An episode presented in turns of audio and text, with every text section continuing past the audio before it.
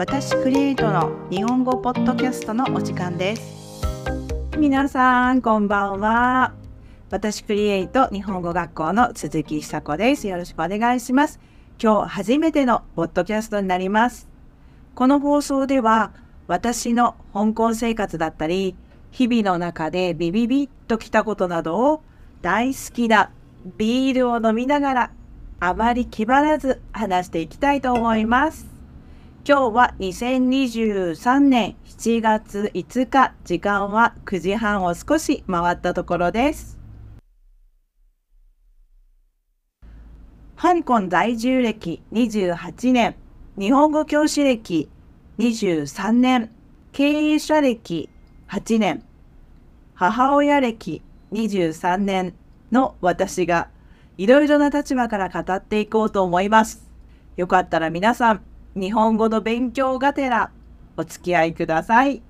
ということで、第1回目は僭越ながら私の28年の香港生活の始まりを少しとテーマ、会話が上手になるためにを語らせていただきたいと思います。あ、その前に皆さん、乾杯私が香港に来たのは1995年、返還前になります。とにかく外国に出たくて出たくて、なんと最初はアメリカを目指して1995年10月1日に日本を飛び出しました。その時第一歩目に寄ったのが香港。香港に私は縁があったんだと思います。前世は100%香港人だったと確信してます。そこで立ち寄った香港。もともとは1ヶ月の予定だったんですね。そしてアメリカへ行くはずが行かなかったんです。そしてなんと28年の時が過ぎました。香港で青春を過ごし、結婚し、3人の娘を設け、日本語の先生になり、そしてなんと離婚し、そして学校を立ち上げ、今に至ります。あ、恋人募集中です。まあ、細かい話はおいおいまた機会があったら話していけたらなと思ってます。はい、そして会話が上手になるコツ。じゃじゃん。1、完璧を求めない。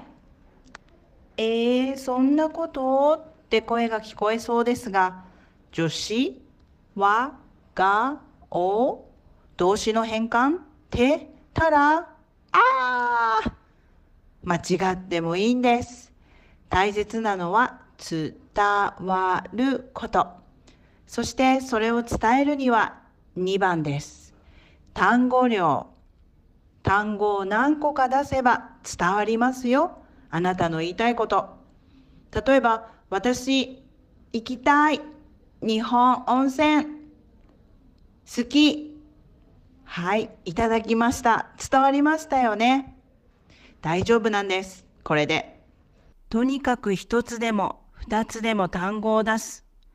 名詞一つと動詞一つ出して。怖がらなくても大丈夫。何も出さなければ何も伝わらないよ。目の前の相手はあなたの味方です。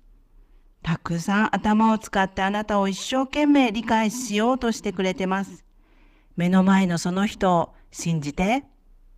3番、優しさ。日本語勉強の観点とは少しずれているかもしれないのですが、なんていうのかな、人間力というか、会話の最終ゴールは何ですか？